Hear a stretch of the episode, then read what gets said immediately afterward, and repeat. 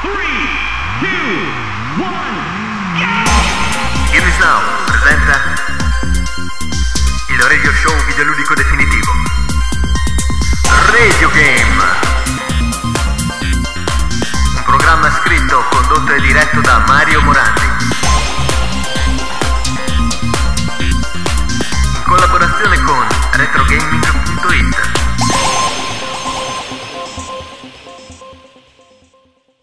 Ciao a tutti e benvenuti in questo episodio pilota di Radio Game. Io sono Mario Morandi, altrimenti conosciuto come Aio, collaboratore del leggendario portale videoludico retrogaming.it. Che cos'è un radio show videoludico? Beh, lo scopriremo strada facendo, immagino. Lo scopo di Radio Game è intrattenere con la musica che ha fatto la storia del videogioco. Un invito all'ascolto, ma anche al gioco vero e proprio. Inoltre nel corso della trasmissione ci collegheremo con personaggi assurdi e a dir poco improbabili. Seguite lo show, insomma, le sorprese non mancheranno. E allora ricordiamo l'indirizzo al blog di riferimento su Splinder www.splinder.radiogaming.com mentre potrete spedire le vostre mail a radiogameshow-gmail.com Mi raccomando, scrivete numerosi, ogni vostro suggerimento sarà prezioso. Potremo leggere le vostre lettere durante la trasmissione e se vi va di collaborare, leggete le istruzioni sul blog. Ma entriamo nel vivo della trasmissione con un pezzo perfetto come apripista, in grado di far cadere ogni diffidenza sull'effettiva qualità della cheap music. Immaginate una città di notte, illuminata da luci intermittenti di locali malfamati. Una resa dei conti a suon di pugni sta per cominciare tra i nostri eroi suburbani e la gang criminale di Mr. X. È il 1992 e Streets of Rage 2 inizia a spremere il chip sonoro del Mega Drive con questo pezzo di Yuzo Koshiro intitolato Go Straight.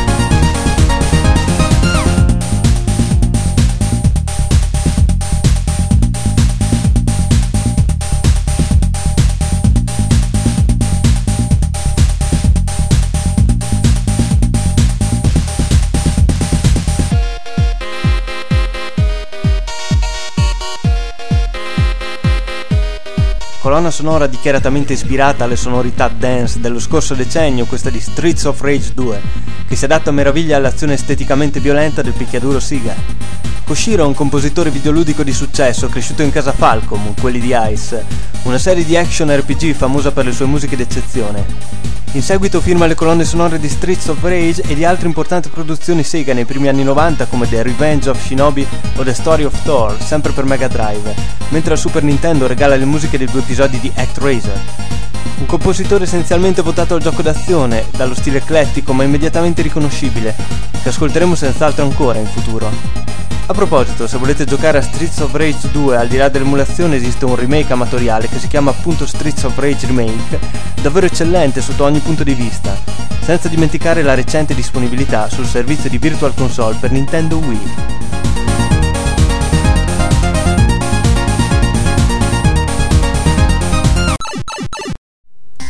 Proseguiamo il programma addentrandoci in una foresta pluviale, da ritmo tribale, piena di scimmioni, lucertoloni, api assassine e barili a non finire.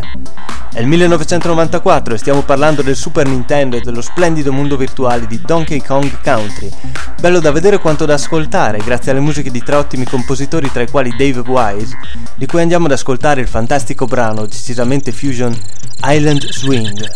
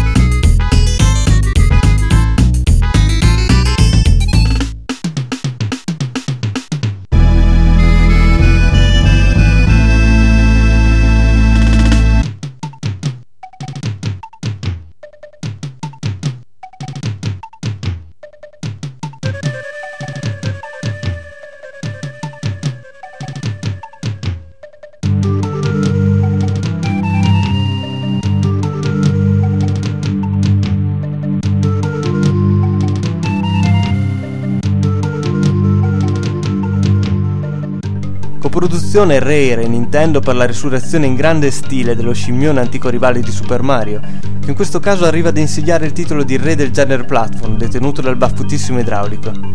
A Donkey Kong Country fanno seguito altri due titoli della serie, sempre ai vertici da un punto di vista tecnico ed estetico, e la colonna sonora non è chiaramente da meno.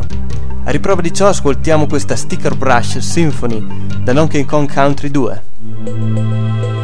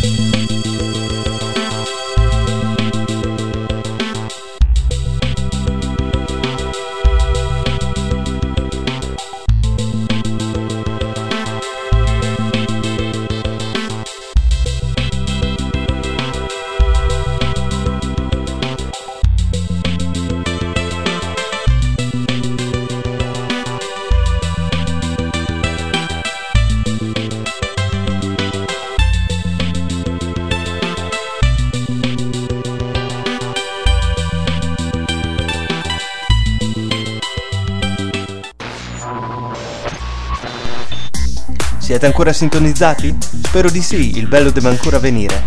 E prima di passare al remix time, ascoltiamo questo indimenticabile inno all'azione e all'avventura composto dalla compositrice Konami Kinuyo Yamashita, datato 1986. Castelli demoniaci, scheletri, tritoni, vampiri e mostruosità varie avranno a che vedersela con il nostro eroe armato solo del suo coraggio e della sua frusta. Benvenuti in Castelvegna ed ecco voi Vampire Killer.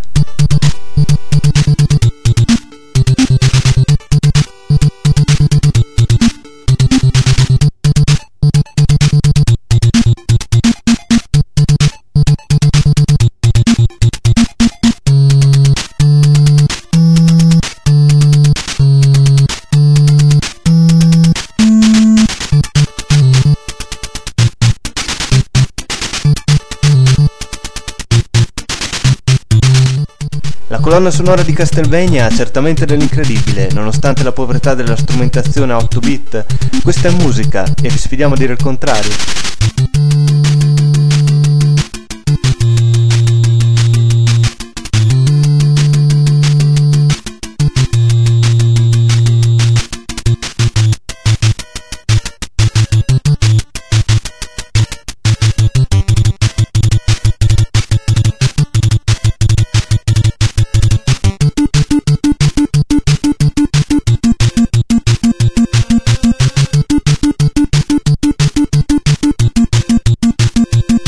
Consigliamo l'ascolto al di là della tostissima esperienza videoludica offerta dal gioco. Visitate Zofar's domain www.zofar.com con la F di Zofar che si scrive col PH e cercate la sezione musica. Troverete un sacco di colonne sonore nei vari formati detti chiptune, ma non spaventatevi, ci saranno anche i plugin necessari per un pratico ascolto e un Winamp. E se non avete voglia di smanettare troppo, cercate su Google CheapAmp, una raccolta di plugin autoinstallante gentilmente offerto dalla, dalla community di Overclock Remix, di cui andiamo a parlare in questo preciso istante.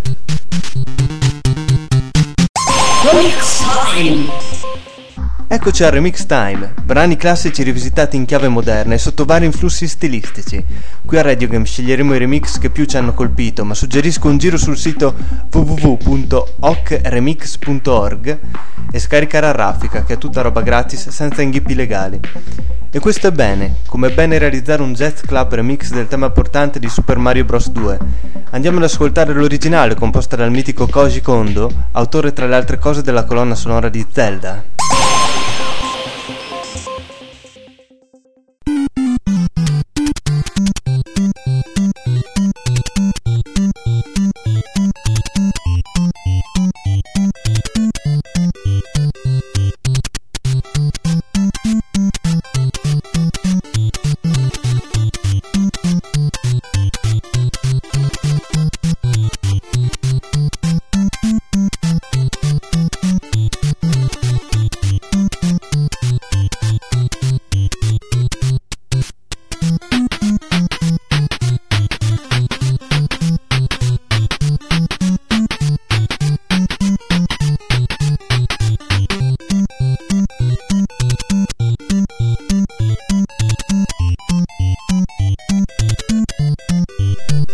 Ed ecco lo spettacolare remix ad opera di Estradasphere. Godetevelo in santa pace.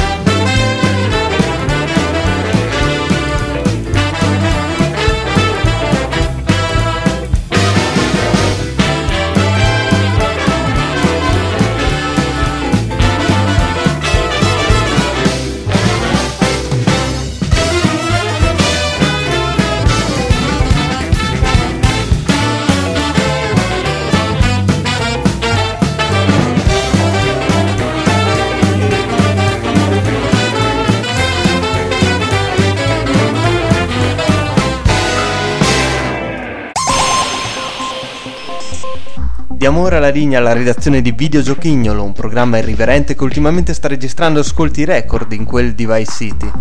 Andiamo a vedere cosa ci propongono.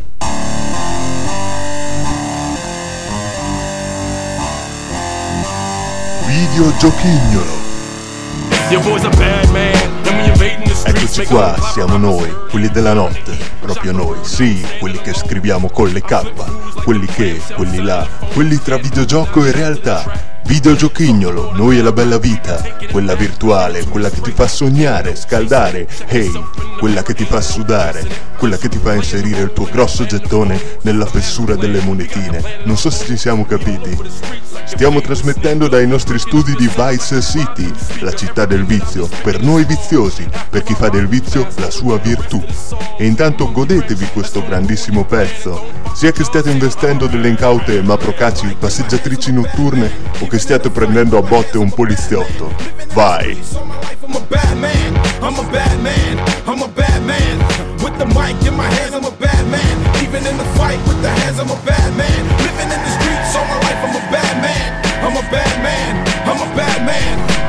Siete caldi? Avete pronti i vostri controller? Stanno vibrando? Se la risposta è sì, preparatevi ad ascoltare le parole di chi ne sa, di chi ha vissuto più di voi e vi può raccontare di come va il mondo, di un poeta ribelle che ha composto i suoi versi in prosa in un noto forum videoludico. Massimo rispetto. Ho scoperto questo forum grazie ad un amico che dire hardcore gamer è dir poco, diciamo piuttosto grindcore gamer, leggendo poi là mi sono soffermato su giudizi dati su GTA. Certo, io fondamentalmente sono un noob riguardo ai VG, però diciamo che non sono un noob riguardo molte altre cose, come nella musica non sopporto i tecnicisti, quelli che si soffermano solo sull'aspetto tecnico del musicista, senza capire fino in fondo l'anima dell'artista della canzone. Così non ho potuto leggere certi commenti su GTA.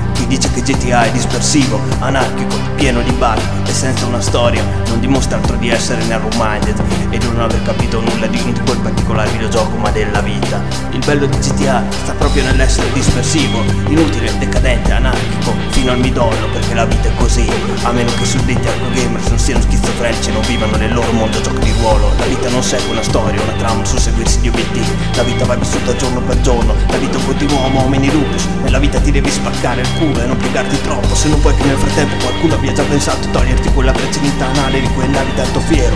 GTA è un simulatore di vita e le brezze che provi nello sparare in faccia Uno di quegli sbirri che ti rendono la vita impossibile nella vita reale. È la stessa che puoi provare fumandoti una canna mentre guardi l'orizzonte dalla cima di una collina O le brezze di suonare davanti a persone che ballano, sudano e si divertono per te Cosa che probabilmente suddetti hardcore gamers non hanno provato tanto spesso. Suggerimento finale, vivete un po' nel mondo reale, che forse dopo GTA l'ho prestato un po' di più. Che forse dopo GTA l'ho prestato un po' di più. Hai capito come va il mondo, amico? Non dire che non ti abbiamo informato, ora sei libero di scegliere. Ehi, la notte è ancora giovane, la bella vita virtuale non finisce qui, ma Videogiochignolo vi saluta e vi dà appuntamento alla prossima puntata. Ciao! Disturbante questo videogiochignolo, ma torniamo alla realtà, ovviamente a quella virtuale, nel migliore dei modi, presentando un brano opera di un indiscusso maestro musicale che raggiunse la celebrità con le mai troppo lodate colonne sonore di Turrican, il sogno bagnato di tutti gli amighisti e di tutti i videogiocatori attivi nei primi anni 90. Stiamo parlando di Chris Husbeck, che in uno dei primi livelli di Turrican 2, pieno di rovine, rocce, cascate, trappole, nemici insidiosi da blastare, profondi burroni da superare, vide terreno fertile per una nuova, fantastica composizione. Ecco voi Desert Rocks.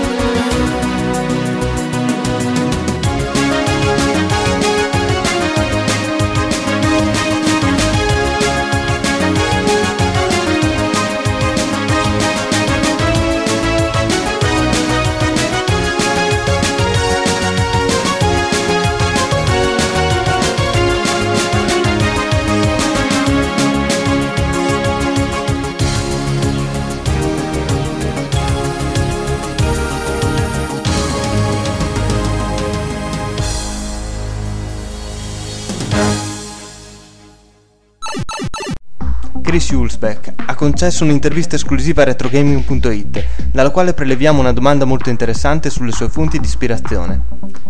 La domanda è: con Turrican cominciò, possiamo dirlo, la tua scalata verso la notorietà e il successo. A conti fatti la colonna sonora si rivelò tra le più riuscite in assoluto su sistemi a 16 bit.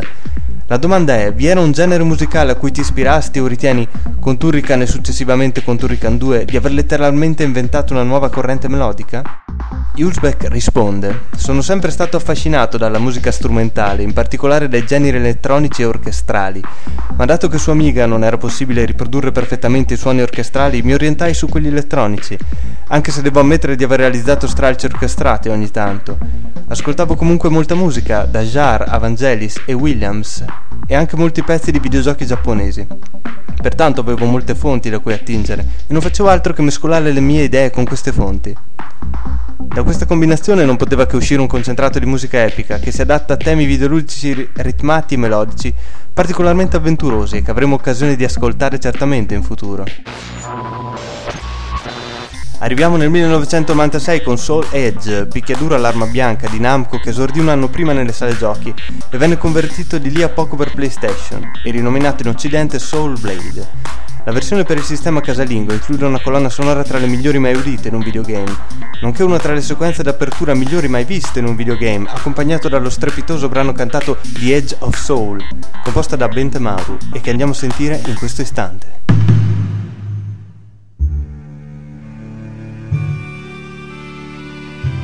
Transcending history and the world, a tale of soul and swords, eternally retold.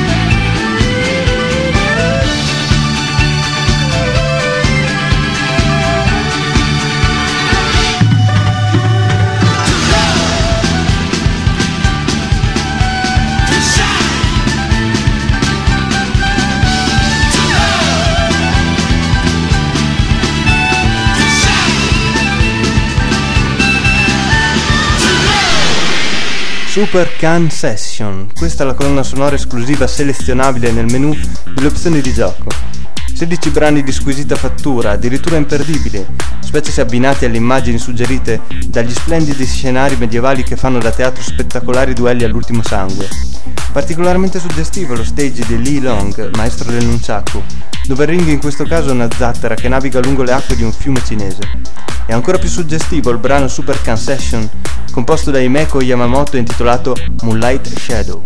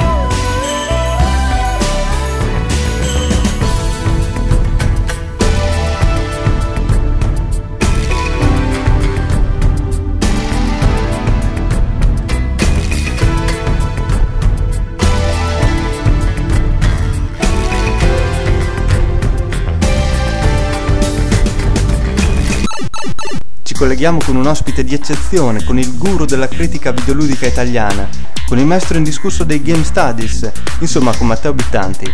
Incredibile amici, non sembra vero, anzi qualcosa mi dice che non sia affatto vero. Ma proviamo, proviamo a metterci in collegamento e vediamo quello che succede. Bittanti, un nome, un destino. I bit sono tanti, ma tanti quanti. L'unico che può rispondere a una domanda simile è... Bittanti, l'uomo che indossa una maglietta Atari dalla nascita. Bittanti, l'uomo che si è fatto il mazzo negli States per evangelizzare videoludicamente l'Italia. Bittanti, l'uomo che indossando un copricapo impossibile ha definito il PC come vettore di innovazione privilegiato. Qualunque cosa significhi. Bittanti, l'uomo che ha stilato la classifica dei 10 videogames più importanti della storia al termine di un happy hour ad alta gradazione. Bittanti, un uomo che considera obsolete le riviste di videogiochi, soprattutto quelle con le quali collabora. Bittanti, sei troppo avanti, così tanto che non riusciamo nemmeno a capirti. Ladies and gentlemen, è qui tra noi Matteo Vittanti!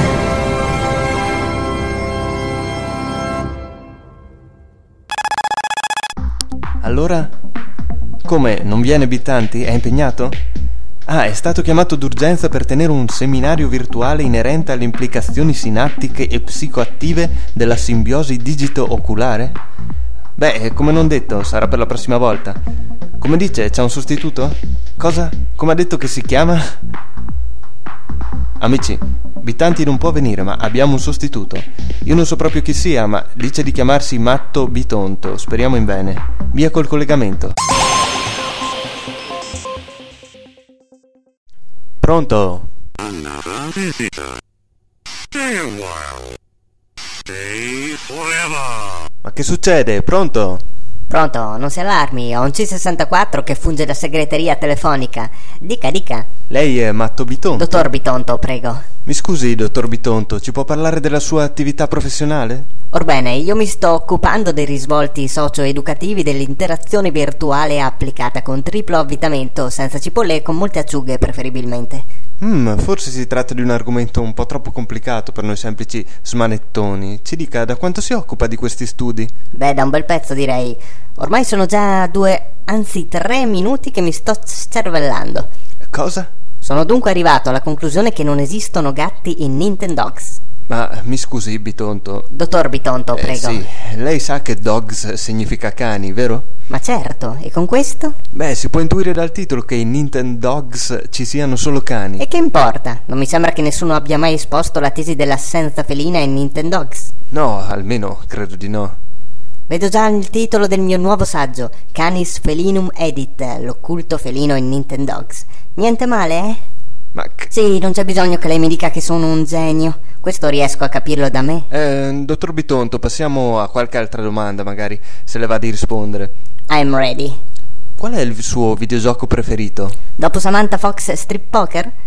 Credo Worms. Trovo che sia un interessantissimo parallelismo sociopolitico sulla natura autodistruttiva dell'essere umano. Come dire, dopo George Orwell c'è il Team 17. Interessante. Sentiamo, cosa ne pensa del panorama videoludico attuale? In alcuni casi lo trovo molto prosperoso. Ho appena giocato a Dead or Alive Extreme 2. Non so se mi spiego. Lei è un cultore di videogames erotici? Su via, non sia ingenuo. Ogni videogioco veicola un messaggio sessuale più o meno esplicito. Ma cosa sta dicendo? Eh sì, migliaia di interminabili nanosecondi per giungere a questa brillante scoperta, il lavoro di una vita da Pac-Man. Il videogioco rappresenta i sogni e le paure più intime dell'inconscio umano e prosegue imperterrito la sua corsa proponendo un'irresistibile sinergia tra sesso e morte. Andiamo, dottor Bitonto, non scherzi. Prendiamo Sonic, ad esempio. Lei ci vede messaggi sessuali? Se ci vedo messaggi sessuali? E come? Innanzitutto Sonic è un riccio. Lei conoscerà il detto scopare come ricci, relativo all'intensa attività sessuale dell'insettivoro. Non a caso raccoglie anelli dorati e lei conoscerà certamente il significato simbolico dell'atto di infilare la fede al dito durante il rito nuziale. Non trascuriamo inoltre alcune allusioni certamente volute dal designer Yuji Naka, ad esempio la possibilità di penetrare nei tunnel o di sfondare le pareti mentre Sonic assume la forma di una palla. Ma no, ma, ma lei ha troppa fantasia. Grazie, a lei è fin troppo gentile. E ora mi scusi, ma vado a fare una partita a Girls Panic. Eh, pazienza ragazzi, ho paura che questo matto bitonto voglia usurpare il ruolo di Bittanti. Mi sa che purtroppo dovremmo farci l'abitudine. Ma passiamo a cose più serie, ovvero la rassegna web. Rassegna web. Cominciamo da retrogaming.it, il nostro sito di riferimento sul videogioco di ogni tempo e piattaforma. Le ultime recensioni spaziano da PC Engine a PS2 a Icoinop, firmate nella stragrande maggioranza dei casi dal webmaster del sito Luca Biusi, che in 5 anni di attività ha fatto crescere un archivio che oggi supera i 1000 videogames trattati. Insomma, quando avete bisogno di un videogioco che ha segnato la storia, sfogliate il sito e spulciate i vari titoli cult che vi siete persi per strada. Potrebbe essere l'inizio di una nuova passione. L'indirizzo è www.retrogaming.it. Proseguiamo con Game is Now, il sito di Mario Morandi, ossia me medesimo, il blogger videogiocaro che pubblica i suoi ricordi virtuali e le sue considerazioni sul videogaming e la cultura videoludica. Se vi gira, fateci un giro. L'indirizzo è www.gameisnow.blogspot.com. Segnaliamo volentieri Vaffa, il blog demenziale, tanto satirico quanto geniale, che se la piglia con tutto ciò che gli capita a tiro, soprattutto con i videogiochi. E giudicate voi se diventare o meno dei fedelissimi del prode Arzak e dei Vaffa Boys. L'indirizzo è www.vaffa.splinder.com. Progetto invece intellettuale, letterario, sperimentale, quello portato avanti dallo staff di Ars Ludica, caratterizzato da un approccio a tratti filosofico sugli accadimenti del mondo videoludico e i suoi dintorni. La blogzine è strettamente connessa al forum di discussione e di recente si parla del caso Manhunt 2 e di censura videoludica con riflessioni sia a freddo che a caldo, ma sempre comunque ben esposte e stimolanti. Nonostante il registro utilizzato sia generalmente per addetti ai lavori, siamo certi che tutti potranno trovare qualcosa di molto interessante tra le pagine di Ars Ludica, vista la varietà di argomenti e la pluralità di autori. L'indirizzo è www.arsludica.org. Proseguiamo il nostro tour musicale tra bolidi che sfrecciano a velocità altissime su piste sospese a centinaia di metri da terra. In un futuro remoto non ci sarà più la Formula 1 ma la Formula 0, F0, titolo di guida decisamente arcade, adrenalinico e rilassante al tempo stesso, che nel 1991 esce sull'allora nuovissimo Super Nintendo e recentemente sulla Virtual Console di Nintendo Wii. Colonna sonora d'eccezione firmata da Yumiko Kamiya e Naoto Ishida, di cui andiamo a ascoltare il brano che accompagna la pista di Big Blue.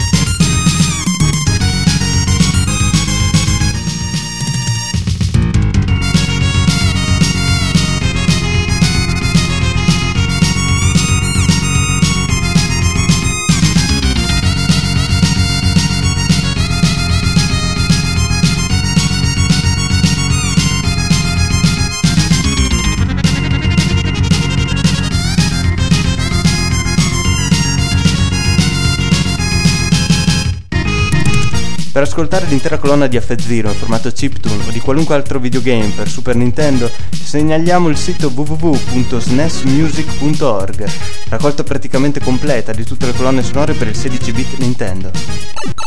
Ma il momento di ascoltare un'altra canzone, composta dal musicista giapponese Maki Kirioka e cantata da Maki Kimura, insieme alla pop idol Sana. Kirioka afferma di aver avuto volutamente incorporare un linguaggio etnico straniero in questo epico brano e scelse la lingua finlandese con l'intento di stregare l'ascoltatore, mentre il testo vero e proprio è stato scritto in inglese da Scott Dolph. Questo è il brano introduttivo di Zone of the Enders di Second Runner, Beyond the Bounds.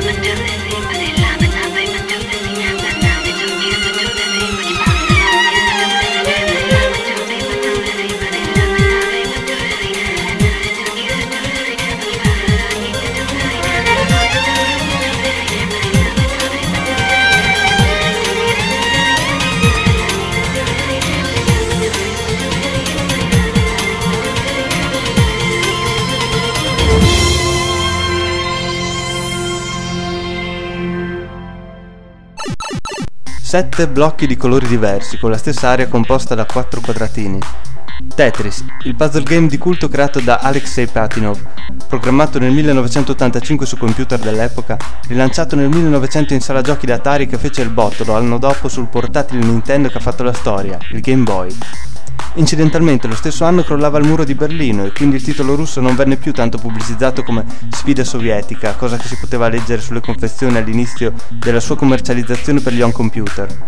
Ma l'atmosfera da Piazza Rossa segna l'immaginario, a partire dalla maestosa immagine del Cremlino nella schermata del titolo, alle, mus- alle musiche in stile popolare, di cui andiamo a sentire un simpaticissimo brano composto per la versione Atari da Brett Fuller.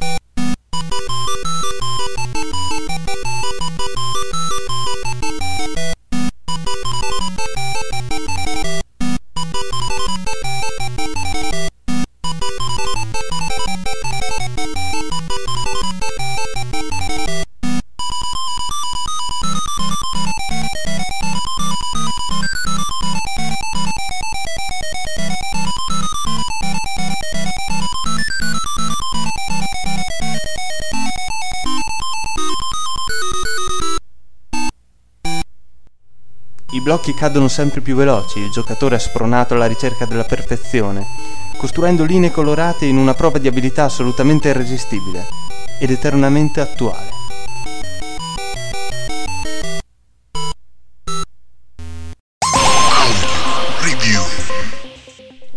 Eccoci arrivati all'angolo dell'audio recensione. Apriamo con un classico cult chiamato Outrun, uno tra i capolavori immortali del geniale Yu Suzuki che nel 1986 ci regalava quella sensazione unica di sentirci in vacanza a bordo di una fiammante Ferrari. Il resto è storia. A voi la recensione di Luca Abusi pubblicata su retrogaming.it, sezione Coin.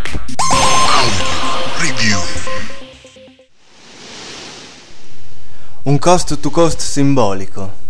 Outrun era il sogno di tutti gli aspiranti automobilisti, l'illusione spensierata di una vita vissuta a folle velocità tra le spiagge della California e le autostrade dell'Ovest. Il cabinato originale accorpava un volante con force feedback, il primo coin-op a supportarlo, che vibrava ogni qualvolta l'auto urtasse contro altre vetture o finisse fuori strada. La sensazione era indefinibile, di stupore sì, ma al contempo di forte immedesimazione nel videogioco. Alcuni mesi dopo il rilascio del gioco, Sega ne produsse una versione deluxe con tanto di abitacolo, sedile retrattile e un display leggermente più grande di quello standard. Arrivò anche qui in Italia ottenendo, se vogliamo, un successo ancora maggiore della versione standard che non prevedeva l'utilizzo di sedili. Per la prima volta un coin-op automobilistico faceva tendenza, trainando uno stile videoludico che trascendeva le consuetudini. Siga cominciava la sua scalata verso il gioco di guida per autodeterminazione, forte di una ideologia in grado di plasmare un'epoca. Grafica velocissima, un sonoro esaltante ad opera di Hiro, giocabilità alle stelle, Outrun era bellissimo e lo è tuttora.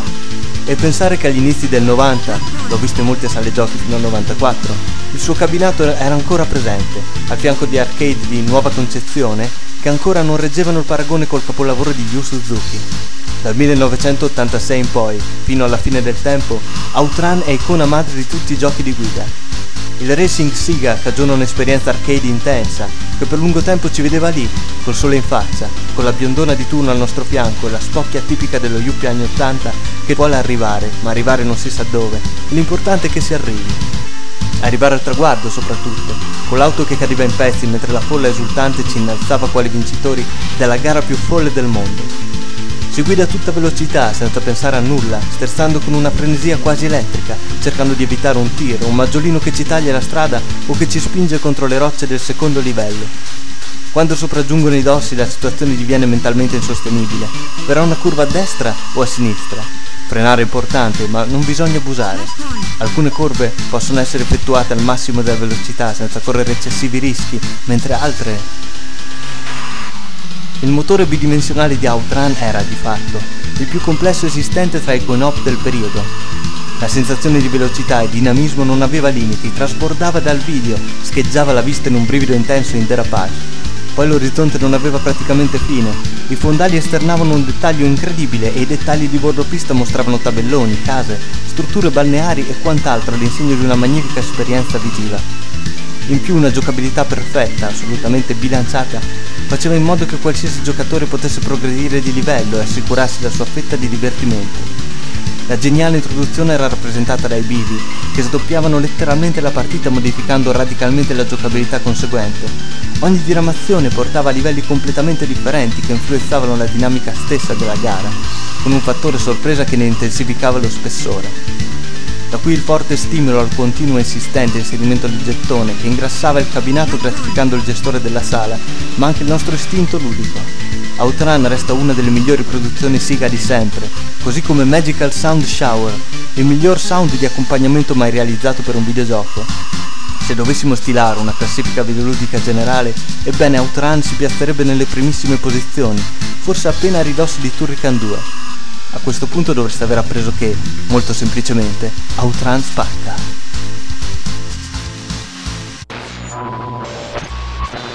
Siamo alla fine di questo primo episodio di Radio Game. Sono convinto che vi sia piaciuto se mi avete seguito fino a questo punto. Difficile trovare il tempo di realizzare una nuova puntata completamente da solo. Conto sul vostro aiuto, spedite mail, registrazioni fatte da voi, idee per nuovi contenuti a radiogameshow.gmail.com Vi aspetto e vi saluto restando a bordo della Ferrari di Outrun con uno dei brani d'addio più intensi mai creati, ossia Last Wave. Ciao e alla prossima!